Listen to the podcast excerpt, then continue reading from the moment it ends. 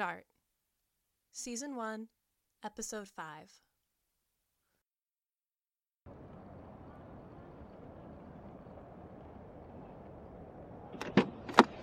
Ugh, that was another one. God, that's three this week. Three different stops. That same dark feeling. Ew, it's like eh, clinging to me. It's almost sticky on my skin. Oh, where's this going? Oh, Jesus Christ, it's another cheer ad. I swear to God they're replacing my orders with ads.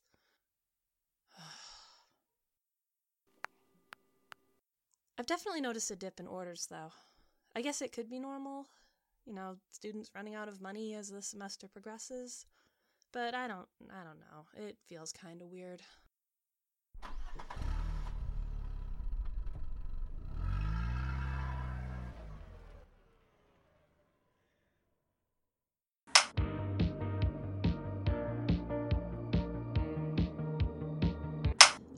Definitely not ready for that one.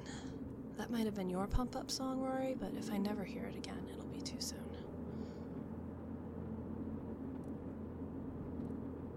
So, I've been talking to other drivers about it. Weirdly, I'm seeing more of them around now. And a couple of the other guys have said they felt it too. Though, honestly, mostly everyone just looks at me like I'm nuts. I don't have your charm.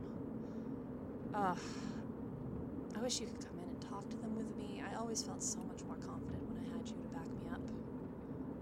But yeah, I have some notes in my bag details of what they remember and where it was. But I'm not seeing any big connections. Different orders, different restaurants, different customers, but all of them end up with the driver in that sticky. Ugh.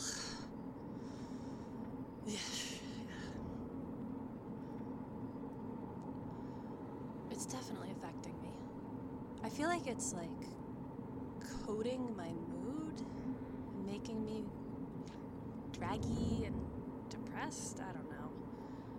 A reasonable person would take some time off and recover. But a reasonable person also wouldn't have spent 10 years as a paranormal investigator without any sort of backup plan, then quit suddenly with no money. So it looks like I'm shit out of luck there. Oh well. Oh, they want me to stop by headquarters. Maybe it's about the reduced delivery load?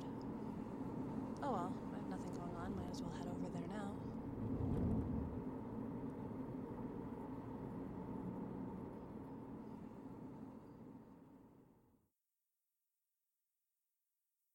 Well, figured out why I'm not getting as many orders.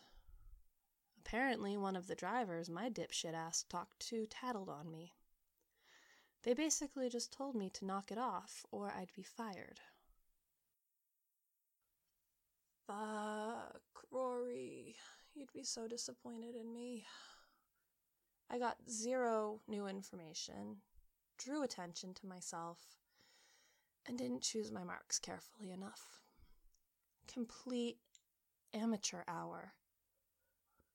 And now I feel even shittier than I did before. I just. Oh, God, I don't even know what to do. I just feel like. What? Oh. It's yet another cheer ad. You know what? Fine. I'll give it a try.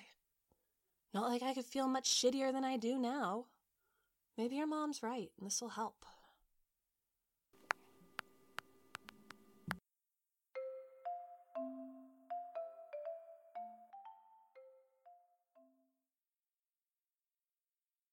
Dart is an Enfield Arts production.